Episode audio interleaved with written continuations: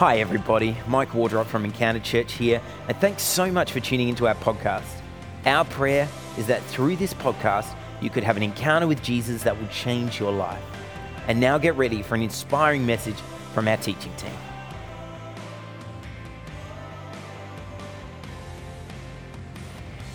subject I've been giving is contending in prayer, and I'm sort of more or less calling it fight the good fight, fight, fight the good fight of faith. Um, there's a lot going on around this church. Uh, Hearts on Fire was really quite a, an interesting night with a lot of battles going on. I thought it was very, very, excuse me, very, very good. But at the same time, people were in my view, having a certain amount of oppression come on them, and that's what I felt anyway. All right, so it's one thing. Um, so talking about contending is a, a really good thing uh, here for Encounter at this time.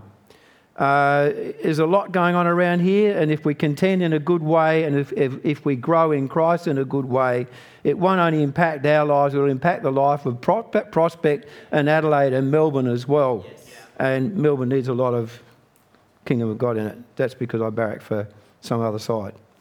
You're supposed to laugh, so all right. Thank you. Um, when you've got a, a, church with new leaders, like in Hospo last week, there was a new leader. Uh, on sound, there was a new leader. On drums, there was a new leader, and it goes on and on and on and on like that. The people who have led someone up singing for the first time today Baptisms next week, there is going to be spiritual warfare. There's no doubt about it. Uh, new churches bring it on anyway because probably most churches in this suburb have been sent to sleep by the demonic forces anyway. And that's what I'm going to get into in a minute. So screw yourself to your seat. Um, and the demonic forces don't mind having a church that's either split or quiet and not doing anything or doesn't believe in the, in the miraculous or the kingdom of God or the coming in of the, of the kingdom of Jesus. So, seeing as this church is going somewhere, uh, it's no wonder we're in the middle of a, a fight, and I believe that we are too. and it is spiritual warfare. Uh, Jem Woodhouse, I don't think Jem's here today, is she? I don't think I've seen Jem. Her grandfather was another pastor, and he pushed me into uh, uh, sort of this whole victory in Christ uh, type of ministry. And so I went off to this, this weekend, or it was actually a week in this area of praying in the Spirit for release from anything that might be demonic. Now, I think I'm a relatively normal person. Uh, at this stage, I'd been captain of a football side, I'd been a prefect at school, I'd been a senior student at Bible College, I'd been the chair of, of the um, of uh, Parkin-Wesley Council. So, you know what I mean? I must have been reasonably normal, all right? So, I go off to this school. I was in my first year of ministry at Port Wakefield with Neva, and she was uh, pregnant with our eldest lad, Todd. I go off to this ministry school for a week, and up until that time, even though I was such a clever person and such a good sportsman, I found preaching well nigh impossible. All right? So on Saturday night, Neva would have to sit me down because she's a methodological person and say, Well, what do you really want to say? and type it out for me. Now, isn't it embarrassing for a preacher to have to tell you that? But I'm just telling you because it's the facts. I'm giving you the facts here, all right? Anyway, at that particular school, they prayed for me and they prayed against a particular spirit which was not from my generation, not from my parents' generation, but had come from my great parents' generation, and it had come from a man who was a pastor as well, and not a very nice man at that, okay? And they prayed against this particular spirit. I went home the next Saturday after that. I played cricket. I made 113 runs in a one day match. So I'm getting better and better in my own estimation now, but that's the truth. And it was a one day match, and I was sitting in the bath that night, and I said to Neva, I never finish my sermons till the morning anyway, so that's pretty, brings stress on myself. But I said to Neva, I don't feel that feeling anymore. And from that time until now, uh, Neva wouldn't know what I'm about to preach on unless I, she asked me and I give her some details. I've always done it myself. So I'm telling you that oppressive things, even if you're socially a relatively up there person, you can have things in your life, not that you put there yourself, but come through familial things, family or something or other, that can actually stop you from having the ministry that God wants you to have. Is that fair enough? That's my experience.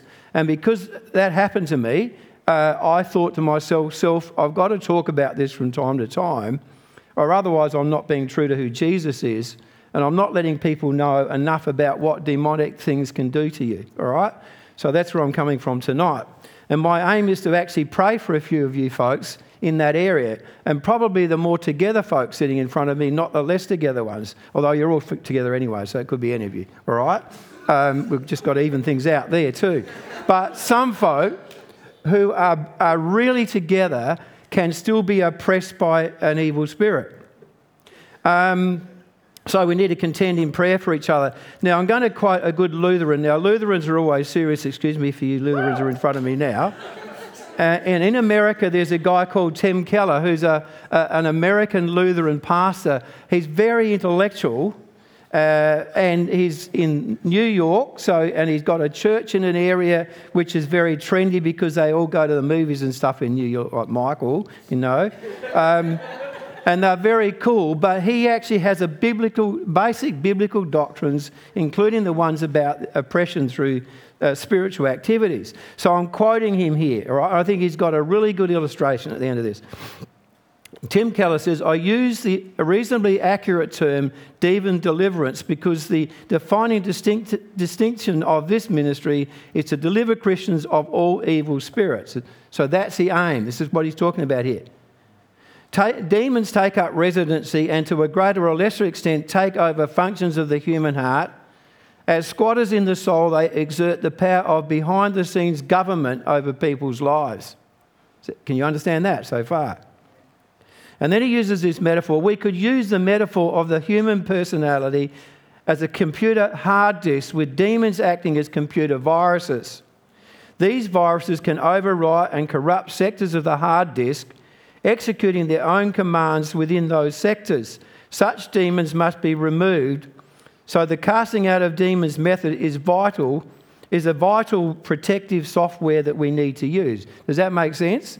So what we're doing this afternoon in terms of praying for each other is actually a vital software to protect who we are and allow us to develop in Christ. That make so we contend for each other, all right?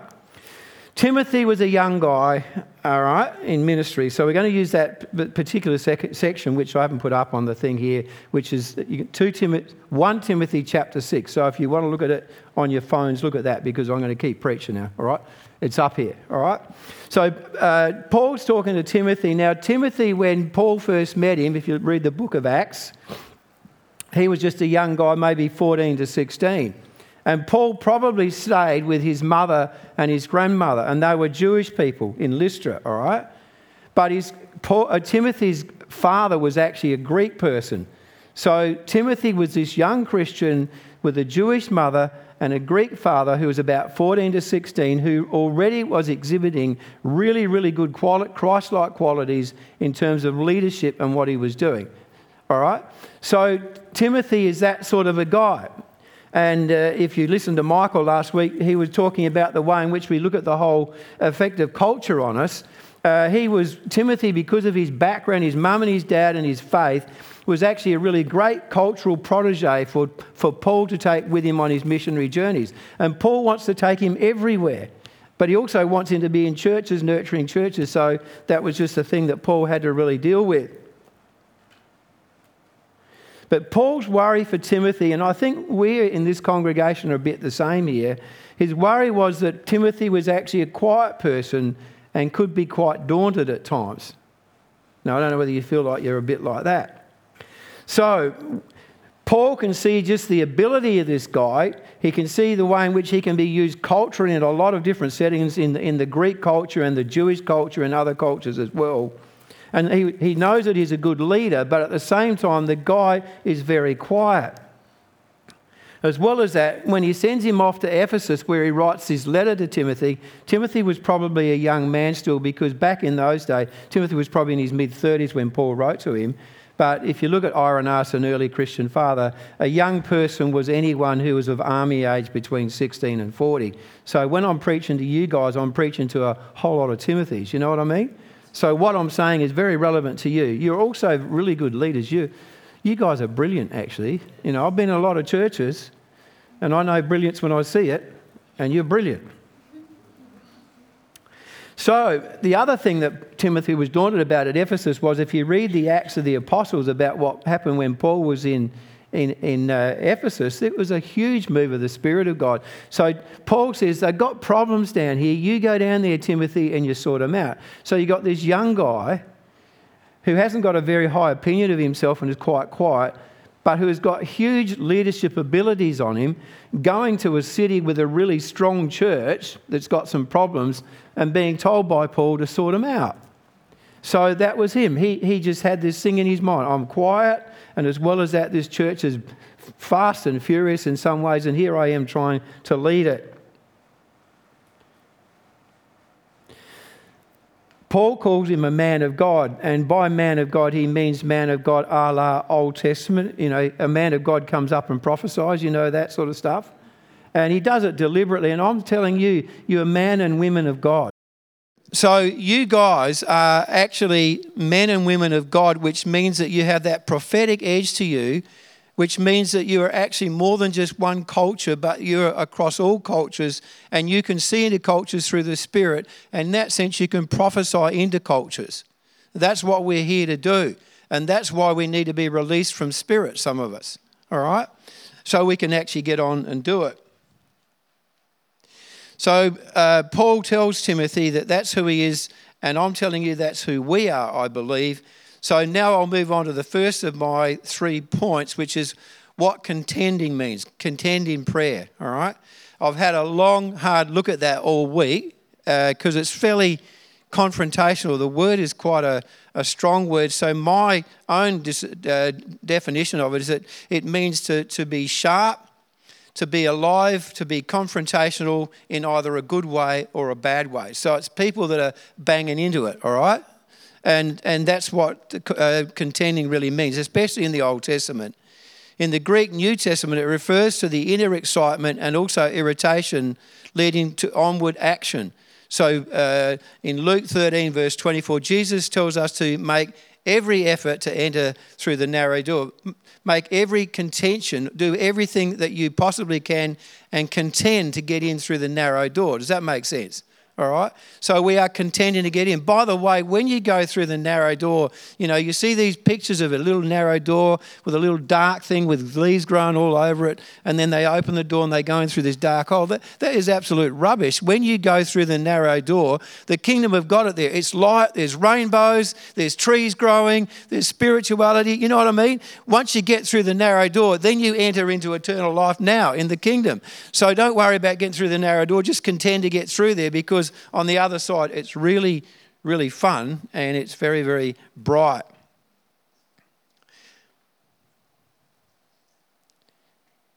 Contending means that in actual facts, we as Christians need to be prayerful, faith orientated, uh, contending, and then that leads into productive, being productive.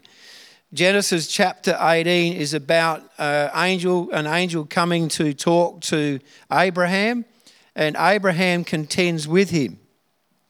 Now, by contend there, it is uh, the angel says, I'm going to go down to Sodom and, and I'm going to destroy the place. And Abraham knows that his cousin or his nephew Lot's down there, and he says, Well, what if there's 50 good men there? Uh, what is there 40, 30, 10 good people there? Uh, he contends and actually wins over what the angel's ideas were. So to contend, we're contending in a positive way to get somewhere, to get other people out of problems in that sort of situation. Jesus contends over Peter. You read in Luke chapter 22 and verse 32, Jesus, uh, says uh, over Peter, but I, he says, You're going to actually deny me. but then he goes on to say, But I have prayed for you, Simon, that your faith may not fail. And when you have turned back, strengthen your brothers. In other words, Jesus could see that Peter needed some contending with so that he could actually fulfill what God had in mind for him. So, contend means to listen to God and remember who we are. We are more than conquerors, the Bible says. No, in all things we are more than conquerors through him who loves us. Now, there's a bit of a caution on contending here. There's two opposite positions in terms of contending. Some people sort of hang on to a promise and stretch every muscle to try and make it actually happen. And other people say, if God's going to do it, Jesus is sovereign, therefore we'll leave it up to him. Now, each of those examples has a problem. The one who const- person who constantly is contending often ends making the God and a God out of what they're praying for. In other words, God gets left out of the picture as they focus on something so strongly. You know, those sort of people get pretty boring after a while because you know what they're going to talk about. It's not exciting because it's not about Jesus, if you know what I mean. On the other hand, those who don't think uh, there's any necessity to really contend in prayer finish up actually not valuing very highly what God's calling them to because they say, oh, well, if God's going to do it, He'll do it. And we need to get the balance there. We need to be able to know God well enough to say, when we pray the prayer, Your kingdom come, Your will be done on earth and in heaven, we actually can experience in that sense God's closest to us, the Lordship of Christ, and the kingdom of God working in and through us. I think I'm a bit Christianly lucky in my old age, you know. I'm just an old man going to heaven, really. Um, but in, it's, it's the truth to say that, and I've been pretty consistent in praying every morning. I've got a pattern going that really is makes it really easy to know God, really, in a sense. I mean, I'm not perfect. I know that. Talk to Neva. Um, but I, I, will say that when Jesus said to his disciples, I don't call you my servants, I call you my friends, I've got a friendship going with Jesus, which is pretty good. And I value really highly. And I think all of us can get to that stage, I think. We all meet, get met by God in our own ways, though. So, my second point is this leads on to us into the whole thing of fighting the good fight, which is in 2 Timothy chapter 6 fight the good fight of faith. And in a way, the word fight there means great exertion or effort, even in some ways, agony. The word agony comes out of that. And sometimes we do, in a positive way, agonize in our prayer life. There's nothing wrong with that, providing we keep going and not just sort of sit there in, in our pool of tears. So it's about wrestling. It's a wrestling match. That's, that's sort of the idea of fighting the good fight. In a church like ours, when you are moving towards God, what God wants, you'll find that there will be conflict coming your way. It's inevitable that it comes your way. When we step out to do something by faith, it often pushes us into a previously unknown fight. So, for some of us, we would be feeling like there's a fight going on around us that we don't really know much about because we've never experienced before well, good on you, you're in a good place. But in the meantime, our minds will struggle to understand what God has told us to do. We'll doubt that. Uh, circumstances will seem to stand in our way sometimes. Other people sometimes will oppose us as well. And the devil himself, who throws his weight against each step of faith, will actually, if we don't watch out, he'll make his mark on our lives. So Paul tells us to make every good effort in this fight. Fight the good faith, fight of faith. And by good, it actually means exceptional. Fight the exceptional fight of faith. So each of us this evening have got an exceptional thing going on in our lives. And I'm not kidding you, that's the truth. And so the fight's on, and that we need to actually keep fighting that good fight. It's a good fight. All right, I'll give you four reasons why it's a good fight. One, it's a good fight because we're knocking over evil, all right? We're on the winning side. Ultimately, we're on the winning side. Secondly, it's a good fight because we're not doing it in our own strength. Jesus is Lord. And thirdly, it's a good fight because it's not us struggling to carry a burden, but a struggle to let a burden be carried by us. Think about that for a second. We're burdened with what God has called us to do. And at one stage, in one way, it's a burden, but on the other hand, it's the most exciting thing you can ever do with your lives. And fourthly, it's always fruitful. It's a fruitful fight. So, when it comes to this fighting, Paul in Timothy gives us three different uh, applications for that.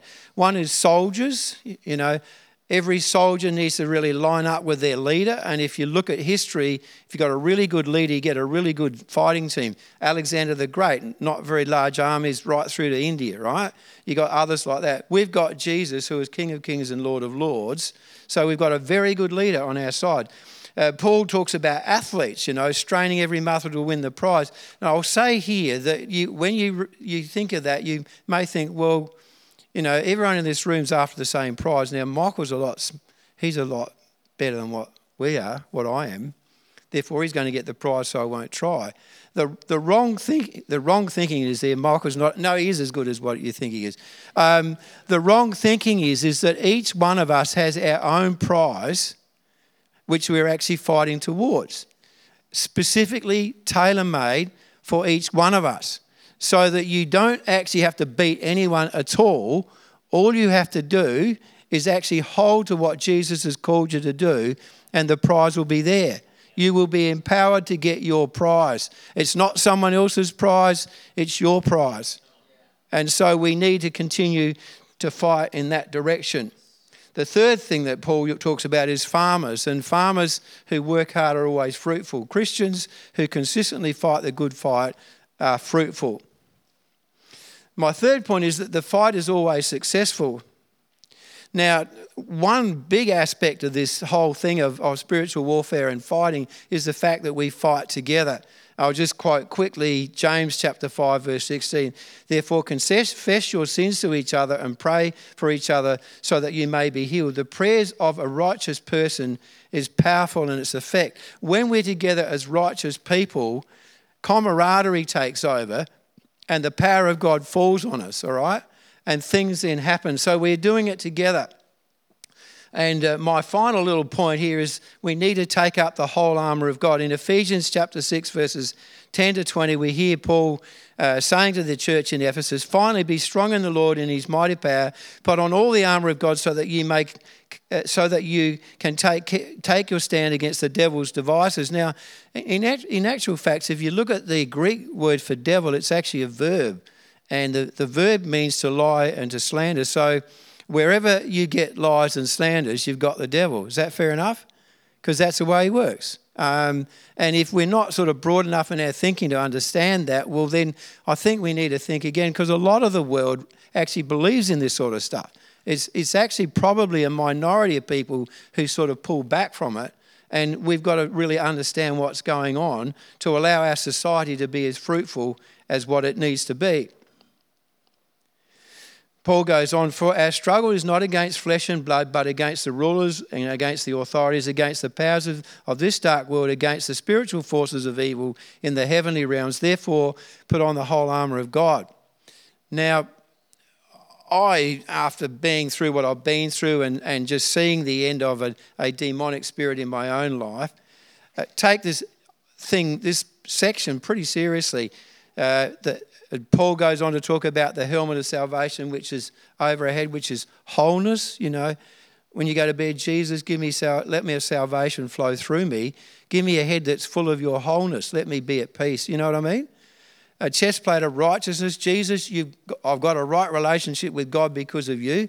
It's not my own, it's what I've been given through what you've done at Easter. So I go to bed saying, Thank you, Jesus, and I'm going to have right relationships upward with you and have right relationships out with, with other people as well. The belt of truth, I mean, we need to look at the truth and strap ourselves up with it. You know, R.M. Williams belt, you know, the best sort of thing. Strap ourselves up tight in the truth. Don't be frightened to confront the truth in your own life or the lives of others because Jesus says, My truth, His truth will always set us free. Don't avoid it, but find freedom by confronting it. Uh, the good news on our feet of salvation. Some of you are really good at sharing your faith. God bless you. Okay, that's really terrific. And we need to just learn more and more to get excited about uh, just who Jesus is and what He's doing. The shield of faith. Now, fiery darts of the evil one. You know, faith in Christ uh, is the, the is the answer in that area. In Jesus' name. All right. The sword of the Spirit, which brings God's special word for us. And then Paul says finally, and pray in the Spirit on all occasions. Now, I don't know whether behind me we can have that picture of the fireman. That's really, that's really the church. That's our, us as a church, right? We're together, we corporately fight, all right? Somebody's on the end of that hose pointing the hose at the fire. We could stand there and say, This fire is too big, it's too daunting, I can't do anything about it, and just move away. Or we can have the courage to pick up the hose and allow the water to flow through the hose and start fighting the fire. Jesus will win the battle, but if we pull back and don't pick up the hose, if we don't pick up what God's doing by faith, well, then how can He win? You know what I mean? We need to pick it up and get on with it. That's the first thing I want to say in, in finishing here. The second thing is in terms of, of spirituality and evil spirits, there is the oppressed, which some of us would be at times. And as you get more mature in the faith, you can tell when something is actually demonic happening and what's not. I mean, I'm not not always absolutely sure, but I, often I am in my own life and the lives of others. There's oppressed, which people can get. There's obsessed people who become obsessed with, which I don't think any of us are. And there is the possessed, which I know none of us are. But some of us are oppressed. We're even oppressed this evening. So when we actually deal with this sort of stuff, I think the easiest way is to actually do it like this. And I'm hoping I can do it with some folk after I've finished speaking tonight, along with Mike and the other elders. Um, I think we need to confess to each other that we need something from God. Then we need to actually have absolution. We need to have somebody else say, Look, you're, you're washed clean. That's what Jesus has done for you. Far as the east is from the west, you know, uh, that sort of thing. Then we need to have prayers of deliverance where all you just say, In Jesus' name, and if you can actually pick what is going on, I bind you and command you to leave now. Is that fair enough? And then you actually ask the Holy Spirit to fill that area of a person's life again. So, tonight at the end of this service, Mike, do you want to come up and finish this? At the end of what I'm going to say now, don't actually miss out tonight on viral protection software from Jesus. Amen. Contending in prayer pressing in to what Jesus has already claimed for us. It, this is this is a time now encounter where we where we get to take a moment to really make a choice for ourselves to go. Do I have the courage to open up and say, God, what do you need to shatter in my life? What do you need to break through? What do you need to pull apart? What do you need to heal? Or do I want to sit in comfort? I was, I was listening to somebody preach recently, and he, and he made the point that we don't ever do anything in ministry to stop being lukewarm because we don't need to. Lukewarm is the natural tendency of all of us. If we, you know, if you leave anything, it'll end up at room temperature. When we contend in prayer, we are pressing into the future of God's presence in our lives and generations to come. Now, one of the beautiful things you get to see as you see Brant up here and you listen to him preach and bring you the word of God is somebody who is further on in their journey, generations down as people in their 20s, 30s, 40s, 50s, you now have the capacity to go, what would it look like for me to be a man who has traveled with God, a woman who has traveled with God for that long? What do I need to do to get there? What does God need to start breaking through in me?